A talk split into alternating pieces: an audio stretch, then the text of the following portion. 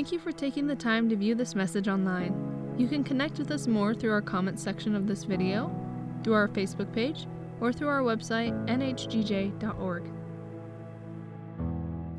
Have you ever had a moment where you feel like you've gone too far away from God or you've been so unfaithful to God that there's just no way that He's going to be able to bless you? In fact, some of you may be thinking, I'm not even thinking about blessing. I just don't even think that He can be in relationship with me. He's not going to accept me. If you've had that experience, you're really not alone.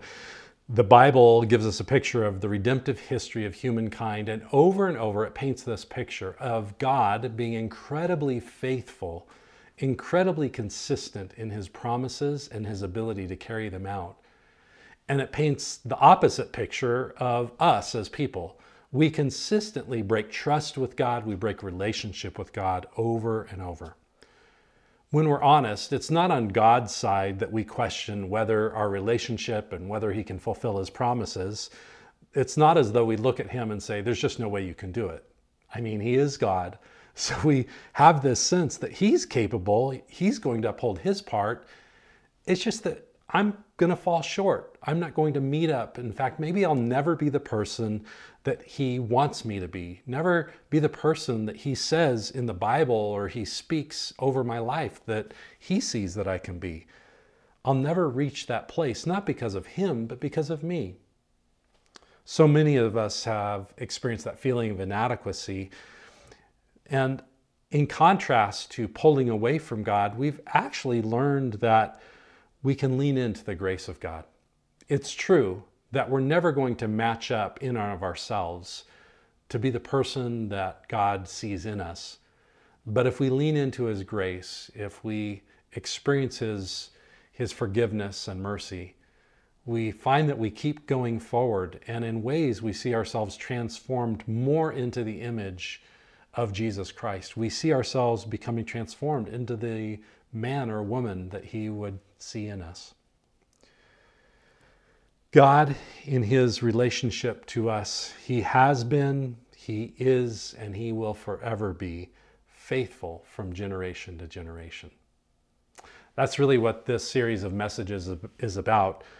I want to invite you for the next four weeks to join with me as we look at the ways that God has shown Himself faithful throughout His redemptive story. We're going to see how he has made covenants with people as a way of expressing relationship. And even when people fail, and we do over and over again, God does not fail. He is faithful. We'll see not only the way that this shows up in Scripture, but we'll also get to include ourselves in this story. And we'll get to see how his faithfulness extends from generation to generation. Well, in this message, we're going to look at the covenant that he makes with Abraham. And that's in Genesis chapter 12. And we'll get there in just a moment. But join with me in prayer uh, before we open up the scriptures. Lord, we thank you so much for your faithfulness, even when we're faithless. Thank you so much that we can depend on you, even though we find ourselves being inconsistent. And uh, Lord, you are true and faithful, even when, Lord, we miss the mark. And so we thank you, God, that you are compassionate, patient, and you show your kindness towards us over and over again. I pray that in this message that we will hear of your faithfulness and that we will believe you for who you say you are and that we will give testimony to the ways that you've been faithful to us even in our lowest points. We thank you, God, for this. We thank you for your word. Bless it to our hearing and to our doing. In Jesus' name, amen. Well, here's a really quick backstory for this, this story we're going to read in Genesis 12 about Abraham. Many of you are familiar with it, but let me just kind of catch us up in terms of where we're at in the redemptive story. There's already been the global flood with Noah, and uh, God wiped off most of humanity off of the earth and said, I'm going to start again. And God is now starting again, not just with mankind in the broadest sense, but He is beginning to shape for himself, call for himself a people. And he begins with this person, Abraham, or Abram, whose name means honorable father. Now, ironically, Abram doesn't have children. He's living with his parents and his extended family. Uh, we come to Genesis chapter 12, and God reveals himself to Abram. He speaks to Abram and instructs him to set out from his clan and start brand new with just his immediate family, his wife and his nephew Lot, and start out and find, go to a place that he doesn't even know about. Just follow God into this new land. And so this is where we pick up the story in Genesis 12, where God says, If you do this, I will bless you. Genesis 12, 1 through 5. Now the Lord said to Abram, Go from your country and your kindred and your father's house to the land I that I will show you. And I will make of you a great nation, and I will bless you and make your name great, so that you will be a blessing. I will bless those who bless you, and him who dishonors you I will curse and in, the, in you all the families of the earth shall be blessed. So Abram went as the Lord had told him, and Lot went with him. Abram was 75 years old when he departed from Haran. And Abram took Sarai, his wife, and Lot, his brother's son, and all their possessions they had gathered, and, and the people that they had acquired in Haran. And they set out to go to the land of Canaan. Now, that gives us the starting point for this covenant relationship. Abram is 75 years old. Uh, he's living in his parents' basement, and God says, It's time to get your wife and get out of the house. Now, that's an over exaggeration, but not so much for our current culture. Here you have a man, and I don't, can't even use the word young man. You have a man who has his own life. He's got a wife and uh, he's many possessions. And God says, Listen, you know, it's time to leave. I'm calling you out and I'm going to make you a great nation. Now, that seems like a huge step to me. You go from living with your clan and all your people, you don't have any kids. I mean, Abram is his name, ironically, is that he's honorable father, and yet he doesn't even have any kids yet. And so, almost as though his name is a mockery of his life at this point. 75 years old. His wife is about nine years younger than him, and she's barren. And so they have no children. And God says, Leave out from your, your clan, your people, leave out from the way that they're doing life, and I'm going to make from you a great nation. So he does it. He follows out. He, he, there's a lot of traveling that takes place in this interim time. He goes out and he sees the land that God has called him to, Canaan. Uh, he settles uh, in Bethel for a, a time. And, and so they, they see a lot of blessing that takes place on their life. There's material wealth, there's prosperity, and again, they see this land that they settle into. However, there's still two problems. One, there's people in the land that God says, This land belongs to you, Abram, but there's other tribes there, there's other people there. And number two, yet a bigger problem, is there's still no child to, from which there's going to create uh, a nation is going to be created. There's a concubine, uh, but there's not a child of promise yet. And so the next moment, we really see this covenant playing out. There's other things that take place. But in Genesis 17, God is meeting with Abram again to talk about this covenant relationship. Genesis 17, 1 through 11 says this When Abram was 99 years old, the Lord appeared to Abram and said to him, I am God Almighty. Walk before me and be blameless, that I may make my covenant between me and you and may multiply you greatly. Then Abram fell on his face, and God said to him, Behold, my covenant is with you, and you shall be the father of a multitude of nations.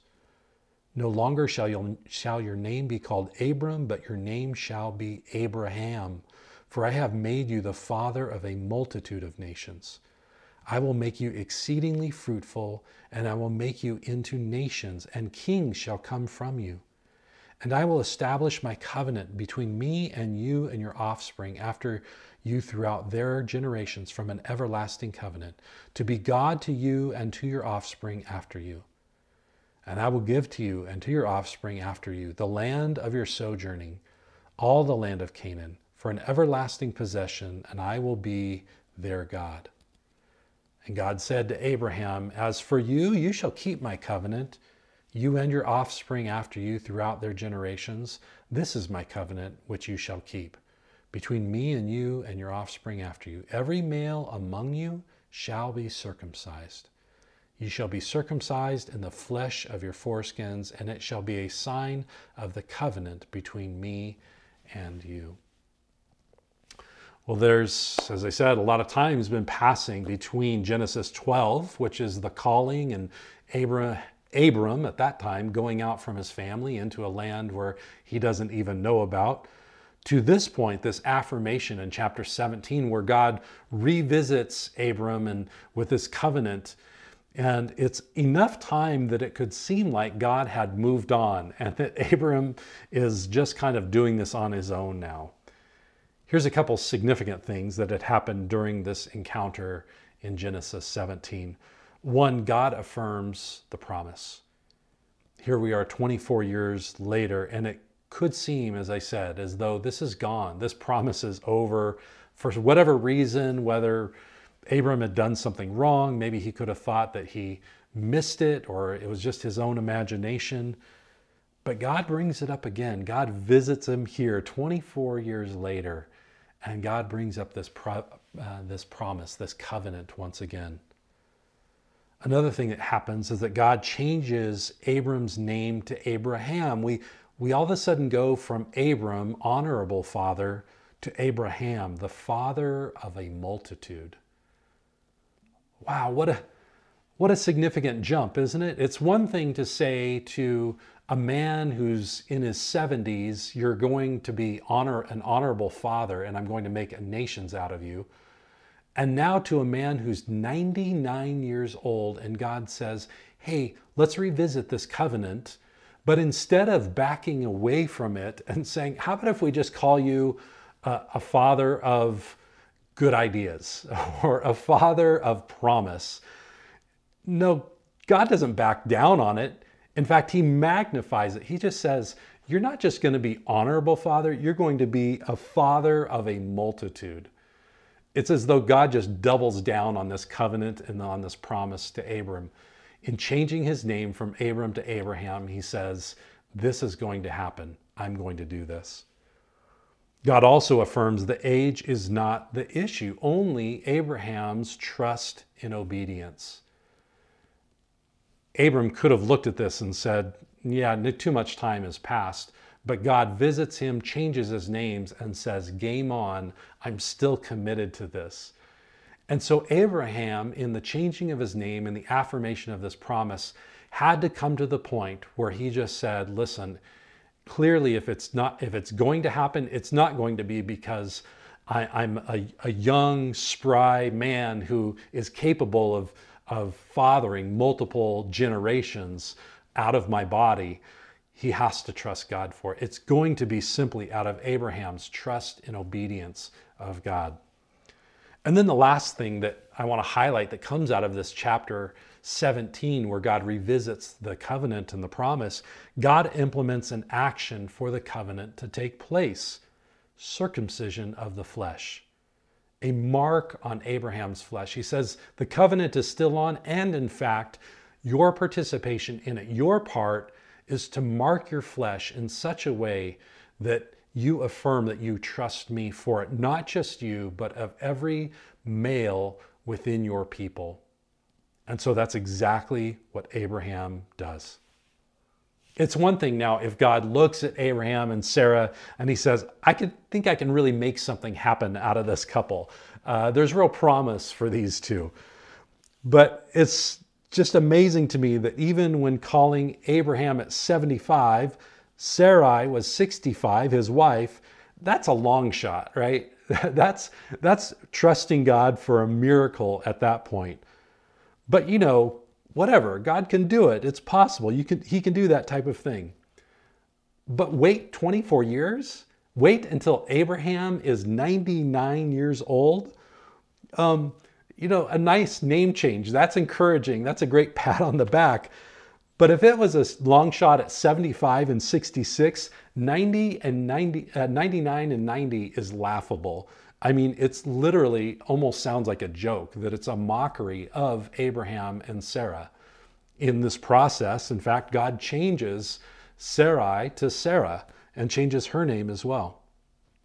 Well, I said it was literally laughable, and that's because a year later, Abraham is 100 years old, Sarah is right at 90, 91, and they have a son named Isaac. Isaac means he laughs.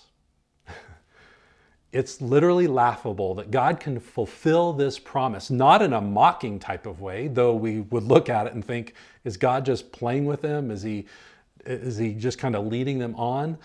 And, and that's actually what Sarah thought. She laughed when they said, Oh, yeah, this is going to happen.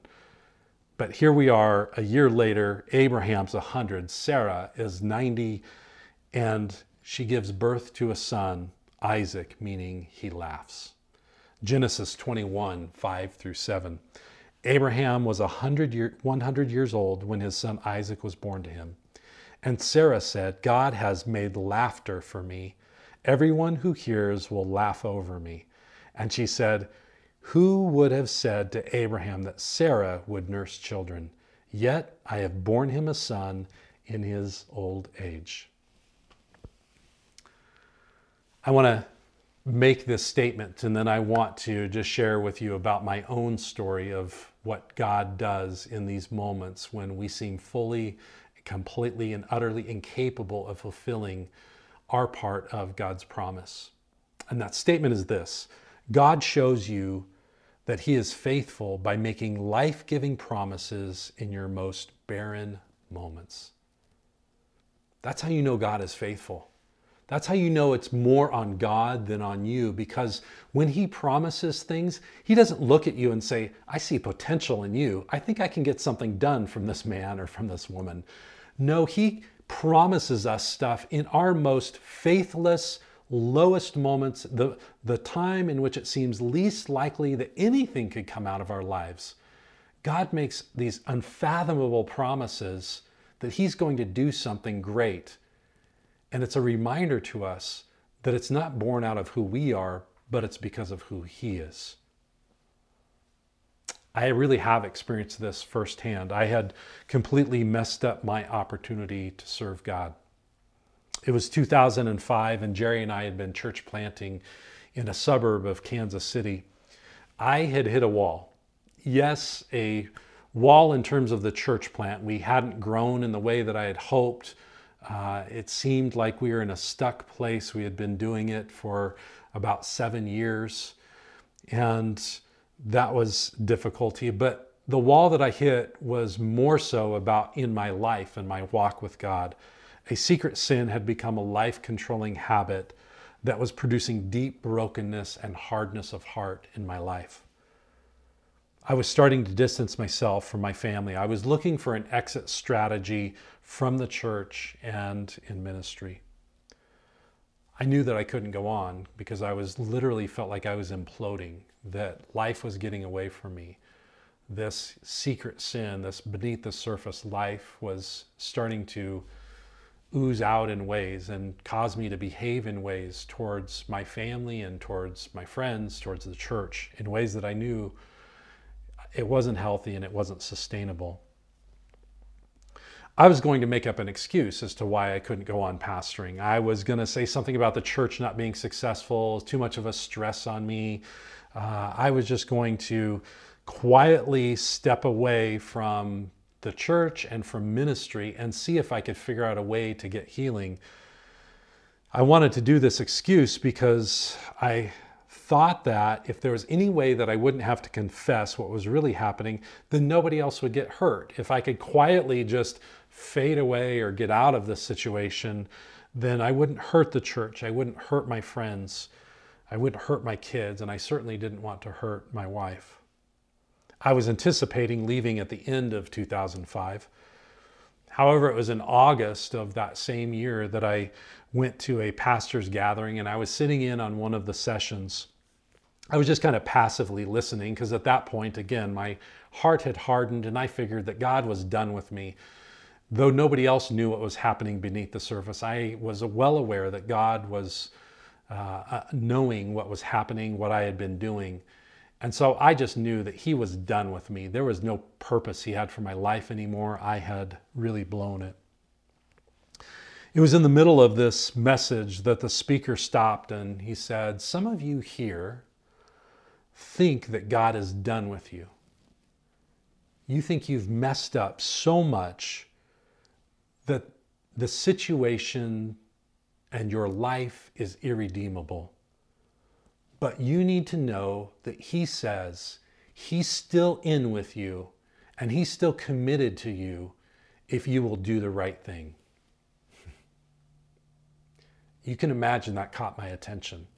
I went from passively listening to all of a sudden it felt like that speaker was looking at me and speaking directly at me. He, he wasn't, but all of a sudden my heart kind of jumped alive and just my spirit was just saying, I think God is saying something to me. If God was saying that He didn't give up on me, then maybe I needed to rethink my exit strategy. Maybe I needed to think about doing it His way and confessing my sin, to seek forgiveness and to start again with Him instead of just quietly move off to the side and hope that something good can happen, but not be honest with everybody.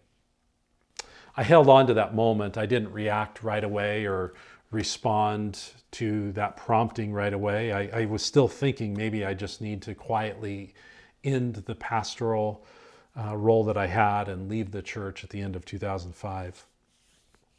Two months later, in October, my wife and I we were together at a gathering in Salina, Kansas. Glenn Burris Jr., who was the Foursquare vice president at that time, he was speaking. And in the midst of what he was talking about, he said, Some of you need to know that there is still life producing ministry within you. It didn't really hit me, but I noticed that I looked at Jerry, something had really resonated with her. In fact, there was a tear that was coming down her cheek. And after the gathering, she said, Andy, I heard God confirm that you need to hear this. He still has life producing ministry in your life. You haven't seen it yet. I know you're frustrated from the church plant. She was unaware of other things that were happening beneath the surface. I was frustrated a lot more about a lot more than just a church plant. I was frustrated with myself. I was disappointed in myself. But she just affirmed what she heard God saying in that moment that his promise was still true, that he had life producing ministry that he wanted to work through my life. Well, that really cut to my heart because, again, she didn't know that she was speaking to her husband who had hardened his heart and was in a situation that would really devastate her if she knew anything about it. She didn't know anything that had happened because I had been keeping it a secret. But now here it was God was speaking promises to her about me because I think he fully understood that I had assumed I had blown it, I had gone too far. But here he was again saying, It's not over. My promises are still available to you if you'll do right and confess and repent and get with me. He knew I could dismiss my own ability to hear him, but that I wouldn't deny it if she confirmed it. Remember what I said before? God shows you that He is faithful by making life giving promises in your most barren moment. I got to tell you, I couldn't have felt any less capable of producing anything out of my life. I was so broken and I felt so incapable of anything related to ministry. I would just be happy if I could get a healthy relationship with Jesus again. It was a month later, Thanksgiving of 2005, that in one of the most difficult moments of my life that I confessed to my wife how I had been living in a cycle of sin and brokenness. That I had wronged her, I had wronged our family, our friends, our church, and most importantly, I had wronged God by keeping this secret and not confessing it and not repenting openly. There was a lot that happened in that moment. It didn't all just turn around and turn out wonderful. There was a lot of pain, a lot of tears. There's a lot of hurt for many people. And in fact, shortly after that, within a month and a half, we went through nine solid days of intensive counseling, which was then followed by um, marriage counseling appointments two times a month for the next year. There was a lot of time and effort put in, there was a lot of grace extended to me. But there was also a lot of healing, a lot of healing and restoration that took place. First, with God, I recognized that He did love me and that it wasn't over and that He was committed to seeing His part of His promises fulfilled if I would stay true to Him and follow through with Him. I did some other things. I wasn't in ministry right away, but after seven years of being out of any staff ministry role, I was appointed in 2014 to be the pastor of this church, New Horizons Foursquare Church. And I'm continually reminded of God's life giving promises to me. How that when I was at my lowest point, God was speaking promises over me and affirming that He wasn't done yet. I bear on my heart the circumcision of knowing that in my barrenness he produced life.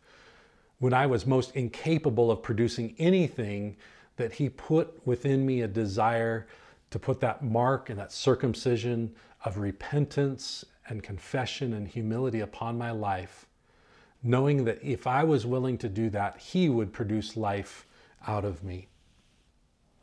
I want to finish this message, but just by inviting you if you think today you've gone too far, there's always hope in Jesus Christ. The promises that God has made are yes and amen in Christ. You have possibly gone a long ways away from God. You possibly have made decisions that make it very difficult for you to experience the promises of God. But one thing is true that God is still in on it. He is still committed to you. He is still committed to fulfilling his promises even at the lowest point of your life. It might not be sin. You may it may just be that you like Abraham and Sarah, you look at the barrenness of your life and where you're at and you think God's not going to produce anything out of this. It's it's such a, a wasteland. It's such a season of life where nothing good and, and new and fresh can come out of it. Can I just encourage you that God is not done with you as long as there is breath in your lungs, the ability to, to humble yourself and be on your face before Him, just like Abraham was. That there is an opportunity for you to obey Him and follow His commands and experience the blessing of His covenant with you.